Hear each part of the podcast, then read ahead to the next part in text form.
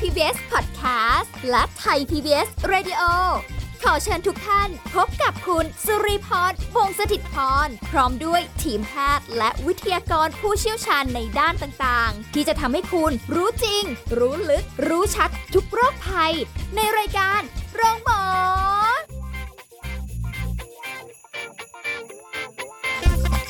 สวัสดีค่ะ คุณผู้ฟังคะโรงหมอมาแล้วค่ะ พร้อมกับสุริพรนะคะ ก็มาพูดคุยกันถึงเรื่องของสาระสุขภาพที่เราจะคุยกันในวันนี้กับแพทย์หญิงกิติยาสีเลือดฟ้า แพทย์อายุรกรรมฝ่ายการแพทย์ AIA ค่ะ สวัสดีค่ะ สวัสดีค่ะ วันนี้คุยกันถึงเรื่องของโรคชนิดหนึ่ง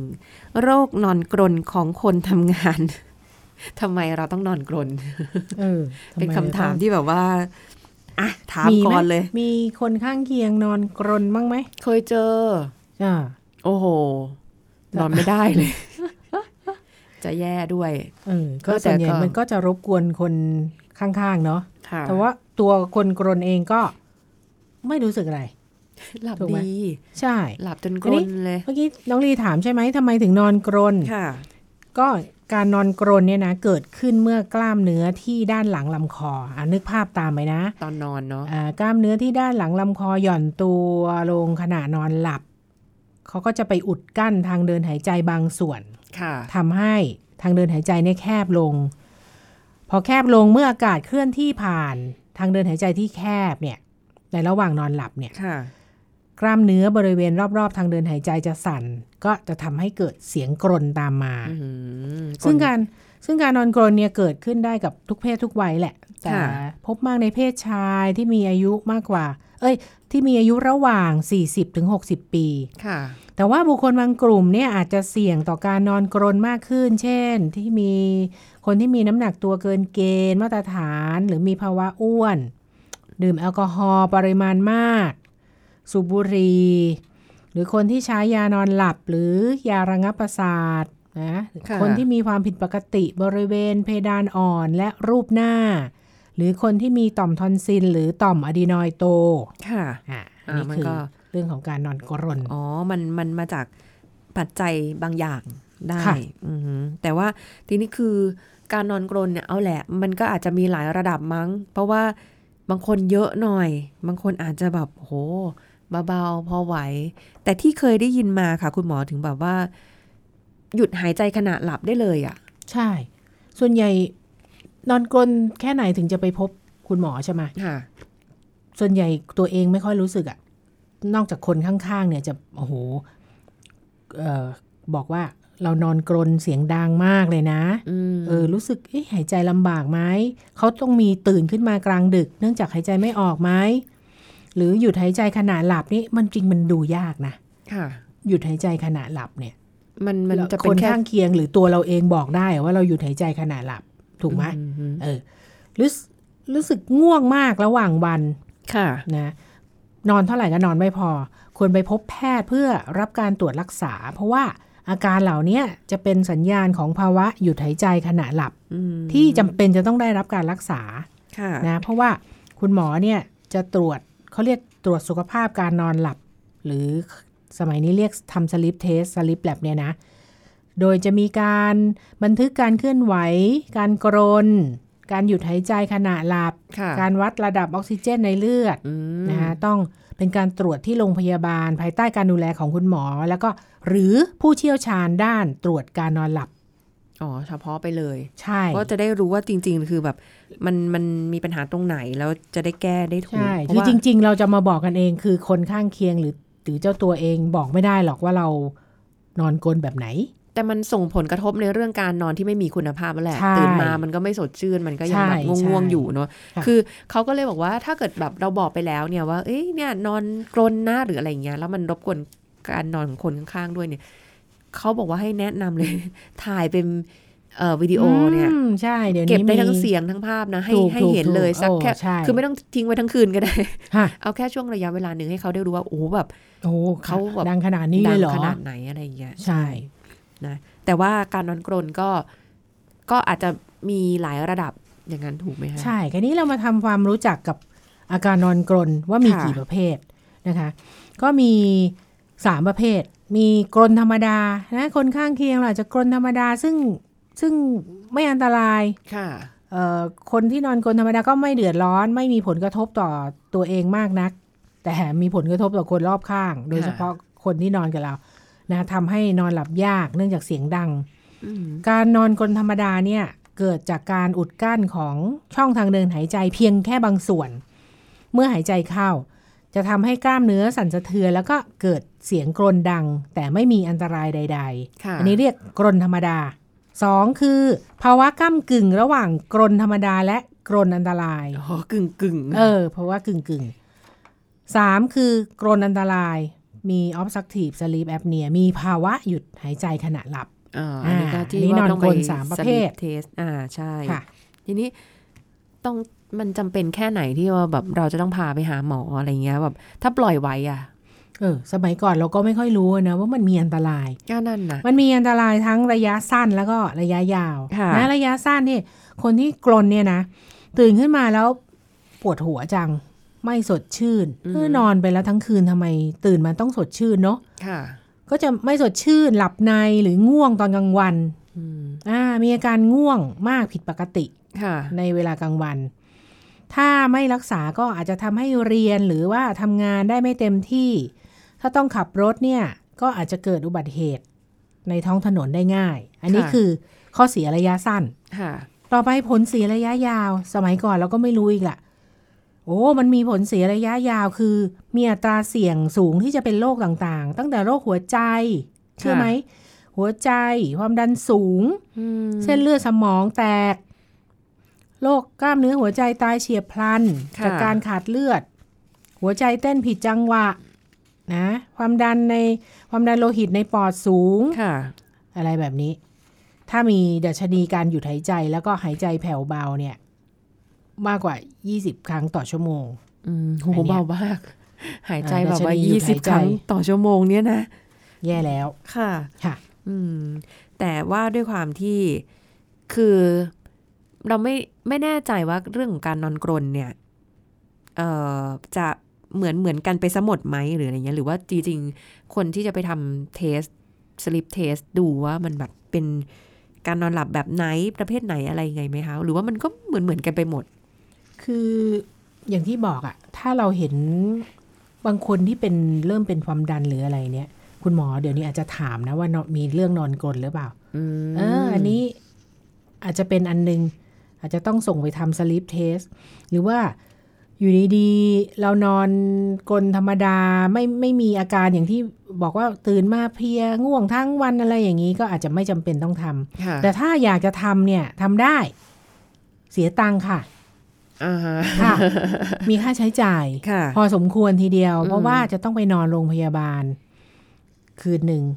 เขาก็จะติดเครื่องไม้เครื่องมืออะไรเข้าไปเต็มเลยล่ะ ค่ะ อ่าแล้วก็มีกราฟตลอดเวลา ตั้งแต่ คือ สมมติก็นอนตั้งแต่สามทุ่มมาจนถึงก็ไปแกะเครื่องมือเอาช่วงเช้า อ๋อ อะไรแบบนี้ คือวัดไปเลยทั้งคืน ใช่ อุ้ยเราจะหลับได้เหรอแบบ ได้ ว่าสามทุ่ม ได้ เขาบังคับให้เราหลับได้ เราจะ ก็ ห ก็ ลับเหร ก็ อ แล้วแต่ว่าเราจะสามทุ่มหรือจะจะกี่โมง ก็แล้วแต่ อืม ก็ก็ไม่ได้จำเป็นยกตัวอย่างให้ฟังเฉ อ๋อย อ๋อแต่ว่า ฮะ คือจะหลับตอนไหนก็ได้ที่เออแต่ ฮะ ว่าในช่วงระหว่างนั้นเนี่ยเขาก็จะ ๆใช่ เครื่องก็จะทำงานไปตอนที่เราหลับไปแหละ ใช่ ว่าเราหลับมีคุณภาพขนาดไหนมีเอ๊ะ มีคุณภาพขนาด โร ไหน ม ออกซิเจนเป็นยังไง อืม หยุดหายใจกี่ครั้ง เค ค่ะ รื่องมันเครื่องมันเลคคอร์ดไว้หมดเลย ค่ะ นะเพราะฉะนั้นไอเอเวลาเราทำสลีปเทสเนี่ยเขาก็จะสามารถแยกได้ว่าเป็นกลธรรมดา เป็นภาวะก้ำกึ่ง ระหว่างกลธรรมดากลอันตราย หรือเป็นกลอันตรายกลอันตรายแล้ว ค่ะ เพราะว่าจะมีภาวะหยุดหายใจขณะหลับมาก ค่ะ นะคะ อืม เอ่อนิยามว่าเป็นโรคนอนกรนนี่ก็คือจำนวนครั้งของการหยุดหายใจ หรือเกือบหยุดหายใจที่เกิดขึ้นพร้อมกับการผวาตื่นนะเกิน 15 ครั้งต่อชั่วโมง อืมบางคนอาจจะแบบเฮือกขึ้นมาอะไรอย่างงี้ป่ะแบบว่า ใช่ใช่ เออ ต้องใช้เครื่อง โห เราทำเองไม่ได้อยู่แล้วแหละ แต่แต่มีความรู้สึกว่าคือก่อนที่จะไปถึงหมอได้เนี่ย คนข้างๆที่นอนอยู่ข้างๆหรือ อะไรเนี่ยก็ต้องสังเกตให้อ่ะ เพราะเจ้าตัว ใช่ เขาไม่รู้ เขาก็จะแบบเฮ้ย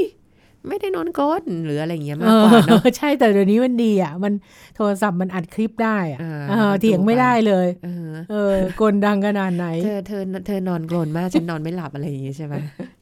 ปัญหาที่มันมัน มันนะคะ ปัญหาอยู่ที่เธอ แต่ฉันได้รับผลกระทบ ถูกเราก็นอน อ่า ไม่หลับไง ใช่ เขานอนหลับ อุ้ยจะมีใครไหมที่แบบว่าสามารถนอนได้กับคนนอนกรน น่าจะมี มี เนาะ ได้สิ เพราะอยังสมัยก่อนเนี่ยอย่างเนี่ยอย่างคู่แต่งงานที่โดยเนี่ยเตียงข้าวใหม่ปลามันแล้วไม่รู้เนี่ยว่าว่าว่าแฟนตัวเองเนี่ยกลนขนาดนี้เนี่ย อืม เนี่ยมันก็มีปัญหาเยอะนะ ค่ะ ฮะอ่า เออแต่ แต่ว่าถ้าเกิดแบบ แต่อย่างคนโบราณนี่เขาก็ทนกันไม่ได้ ต้องอยู่กันไปอ่ะสิบปียี่สิบปีเข้าใจไหม ตอนนี้ทนไม่ได้แล้ว เพราะว่าฉันก็ต้อง เพราะ ตื่นไปทำงาน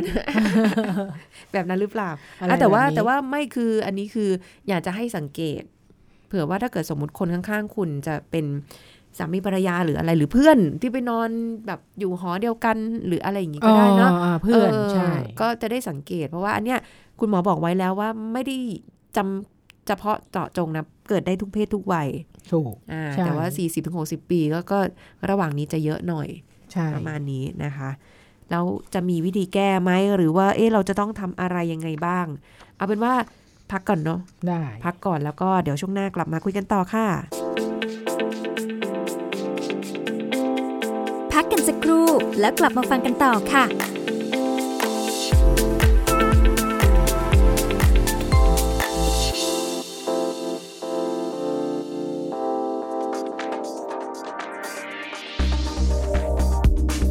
คุณผู้ฟังเชื่อหรือไม่ว่าอาหารที่ช่วยบำรุงสายตาได้เป็นอย่างดี หากินได้ง่าย ราคาถูก อย่างแครอทที่เราคุ้นเคยกันดี ก็ยังมีฟักทองที่ช่วยบำรุงสายตาของเราได้นะคะ เพราะว่าในฟักทองเนี่ยมีวิตามิน A สูงมากถึง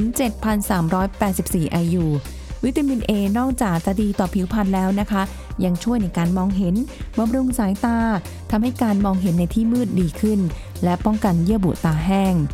ผลฟักทองมีสารลูทีน และซีแซนทีน ที่เป็นสารที่อยู่ในกลุ่มแคโรทีนอยด์สารลูทีนนี้จะพบมากบริเวณจอรับภาพของจอประสาทตา และเรตินาหรือจอตานะคะ ที่ทำหน้าที่กรองแสงที่เป็นอันตรายต่อดวงตา เช่น แสงแดด แสงสีฟ้าจากจอคอมพิวเตอร์ แล้วก็สมาร์ทโฟน ซึ่งมีผลทำให้จอประสาทตาเสื่อม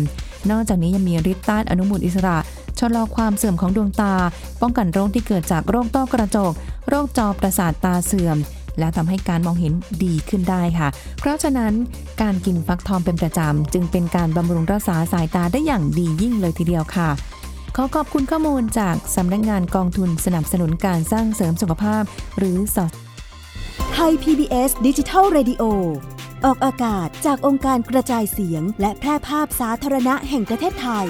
ถนนมิภาวดีรังสิต กรุงเทพมหานคร ไทย PBS ดิจิทัล Radio วิทยุข่าวสารสาระ เพื่อสาธารณะและสังคม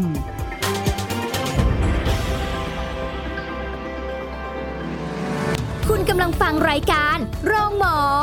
รายการสุขภาพเพื่อคุณจากเรา รายการสุขภาพเพื่อคุณ เพื่อคุณจากเรานะคะ ตอนนี้ก็เสียงขึ้นจมูกมากเลย มาแก้นอนกรนกันดีกว่าค่ะคุณหมอทำยังไงได้อะเพราะว่าโอ้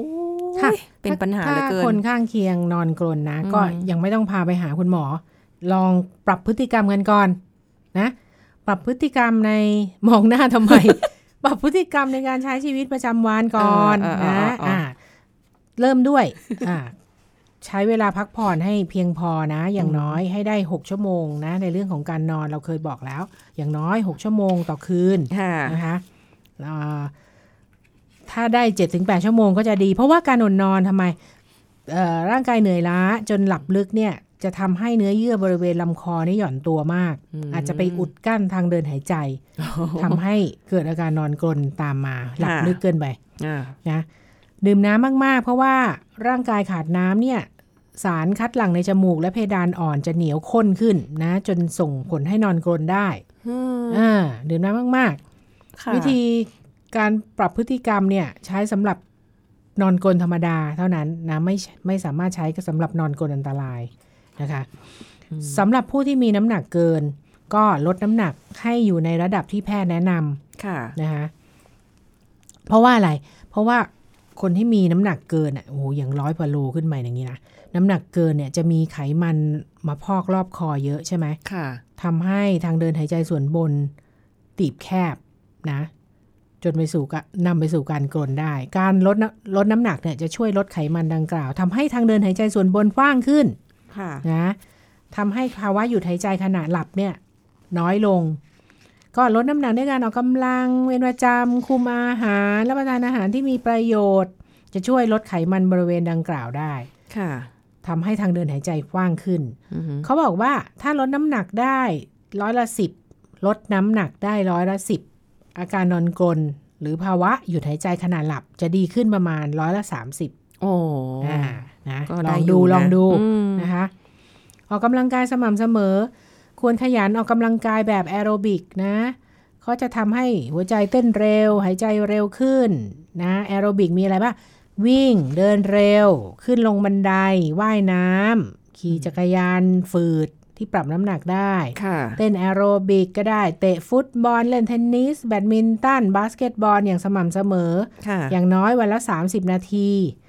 นะหรือว่าอย่างน้อยสัปดาห์ละ 3 วันนะพวกนี้จะการออกกำลังจะเพิ่มความตึงตัวให้กับกล้ามเนื้อบริเวณคอหอยทำให้ ไม่ต้องบริหารคอหอยนะคะพูด ทำยังไงล่ะ ไม่ใช่นะการออกกำลังแบบแอโรบิกทั่วไปนะ ค่ะ จะเพิ่มความตึงตัวให้กับกล้ามเนื้อบริเวณคอหอยทำให้การหย่อนและการอุดกั้นทางเดินหายใจน้อยลง ค่ะ เมื่ออายุมากขึ้นเนื้อเยื่อในทางเดินหายใจส่วนบนนี่จะหย่อนตามอายุใช่ไหม ค่ะ เพราะฉะนั้นเราต้องออกกำลัง อืม อ่า จะช่วยป้องกันความหย่อนยานดังกล่าว ค่ะ นะคะแล้วก็ควบคุมน้ำหนัก เสร็จแล้วก็หลีกเลี่ยงยาที่ทำให้ง่วง ทั้งหลาย ยานอนหลับ ยากล่อมประสาท ยาแก้แพ้ชนิดง่วงหลีกหลีกเลี่ยงเครื่องดื่มแอลกอฮอล์ที่มีฤทธิ์กดประสาท เบียร์ไวน์วิสกี้เหล้า ค่ะ ก่อนนอน เพราะว่าจะทำให้กล้ามเนื้อหายใจทางเดินหายใจส่วนบนคลายตัว ค่ะ ลายตัวแล้วก็หย่อนหย่อนตัว สมองตื่นตัวช้าก็จะทำให้มีการอุดกั้นทางเดินหายใจส่วนบนทำให้นอนกรน อืม นะฮะเพราะฉะนั้นก็หลีกเลี่ยง ค่ะ การดื่มแอลกอฮอล์นะคะก่อนนอน ต่อไป ส่วนใหญ่กินก่อนนอนทั้งนั้นแห เอ ละ อเนาะ กินก่อนนอนทั้งนั้น เออ นะ เพื่อจะไม่ให้นอนหลับ ไงนอนหลับแล้วก็นอนกรน ใช่ใช่บางคน อ่า บอกว่า เอ่อ แล้วก็หยุดหายใจ แอลกอฮอล์ เอาเลือก แล้วก็ เอา นอกจากนั้น เด้อ หลีกเลี่ยงสูบบุหรี่ด้วย เว้น อืม ระยะสูบบุหรี่อย่างน้อย 4-6 ชั่วโมงก่อนนอนน่ะนะเพราะว่าบุหรี่มันจะทำให้เนื้อเยื่อในระบบทางเดินหายใจส่วนบนบวม เออค่ะ คัดจมูก อืม นะส่งผลให้หายใจไม่สะดวก แล้วก็นอนกรน ค่ะ ค่ะ อืม เอ่อปรับพฤติกรรมอีกอย่างหนึ่งก็คืออาจจะนอนศีรษะสูงเล็กน้อย พวกพวกภูมิแพ้คัดจมูกนี่อาจจะทำเองอยู่ละ ค่ะ นะ นอนศีรษะสูงเล็กน้อยประมาณ 30 องศา จากแนวพื้นราบ หรือใช้หมอนรองประมาณ 4 นิ้วเนี่ยสี่นิ้ว อืม ก็ไม่เยอะนะ 4 นิ้ว อืม ก็ประมาณเกือบคืบประมาณคื จะ บหนึ่ง ช่วย แกัน ลด นะ บวมของเนื้อเยื่อในระบบทางเดินหายใจส่วนบนได้ ค่ะ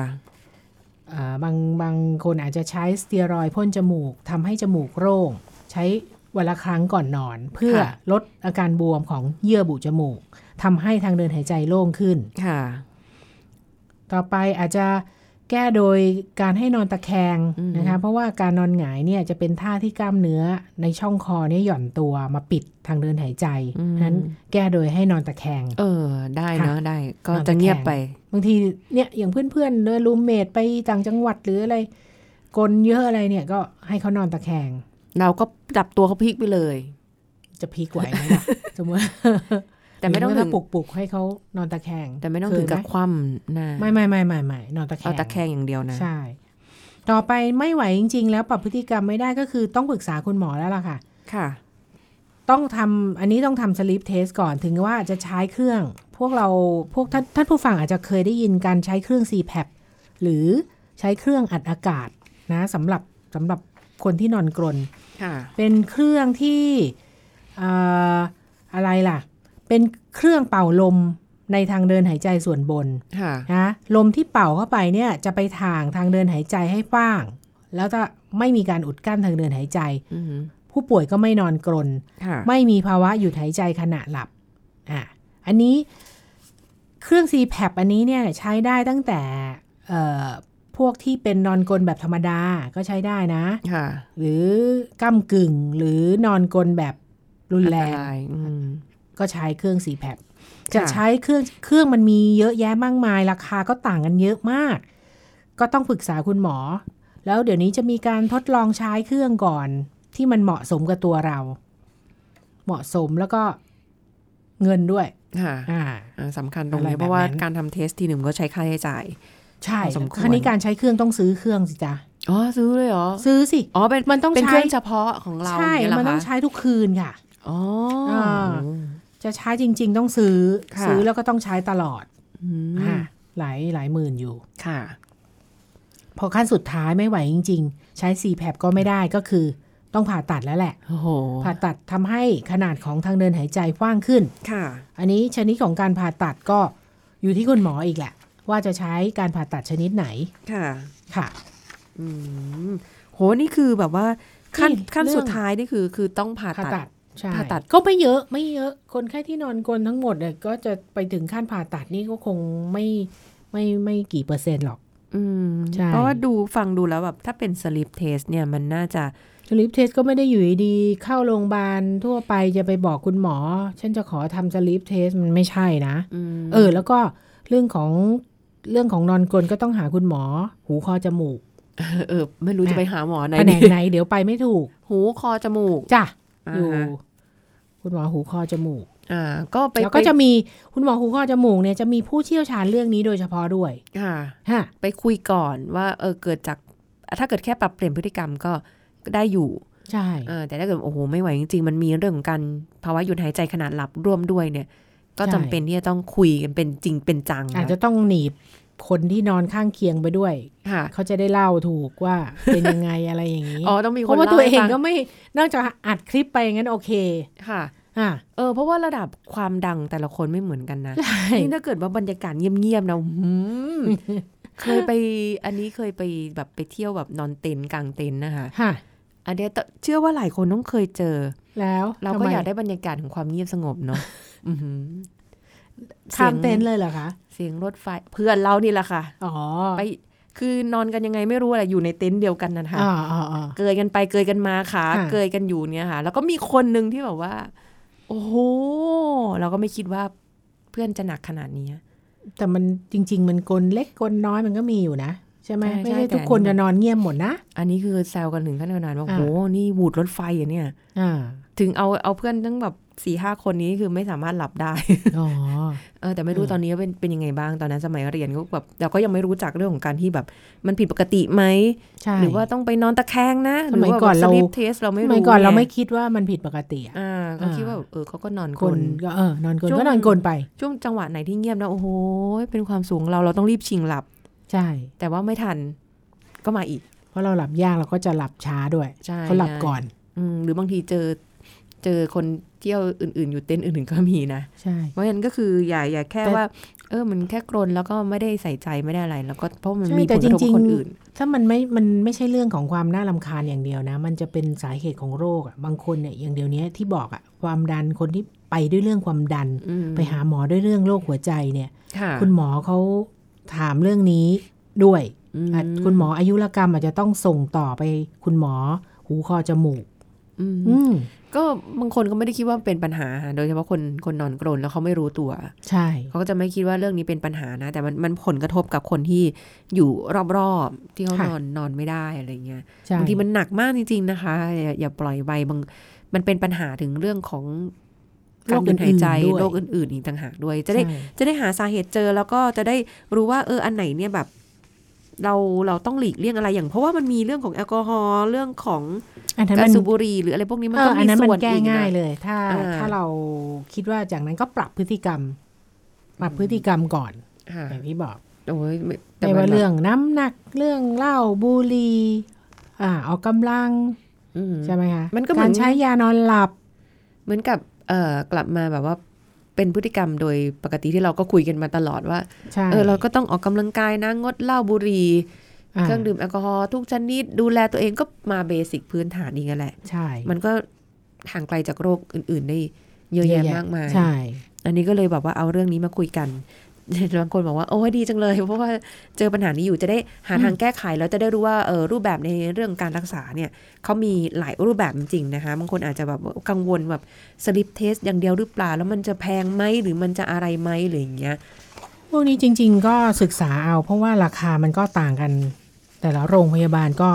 ค่าใช้จ่ายไม่เหมือนกัน อ๋อ แต่ว่าแต่ว่าเพิ่งเพิ่งเพิ่งจะทราบข้อมูลว่าเราเราเอาเครื่องเนี้ยคือซื้อเป็นส่วนตัวได้ อันนี้ สมัย CPAP เนี่ย คือการรักษาแล้ว อ๋อรักษาแล้วแล้วก็เครื่อรัง กษา นี้ ต้อง มา ต้องซื้อไว้ ต้ กั อบ งใช้ตัว ต่อ ใช่ อ๋อ อ่ะ ก็ไม่ได้ยากเกินไปกับการไปทำสลิปเทสเพื่อรู้ชัดข้อเท็จจริงต่างๆ เหล่านี้นะคะอ่ะขอบคุณแพทย์หญิงกิติยาค่ะ ค่ะ สวัสดีค่ะ เราจะกลับมาพบกันใหม่ครั้งหน้านะคะ กับสาระดีๆ กับรายการโรงหมอค่ะ วันนี้สุริพรลาไปก่อน สวัสดีค่ะ